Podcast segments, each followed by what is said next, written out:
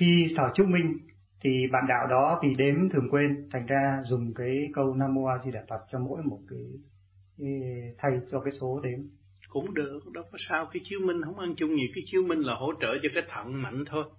Cái thận thủy nó thận thủy nó điều hòa bao tử nó được khai hóa ăn uống nó mạnh nhìn tay chân nó điều hòa và nó đi cái phong thấp trong mình thôi. Chứ không phải là cái pháp chánh pháp chánh là pháp luân thường chuyển.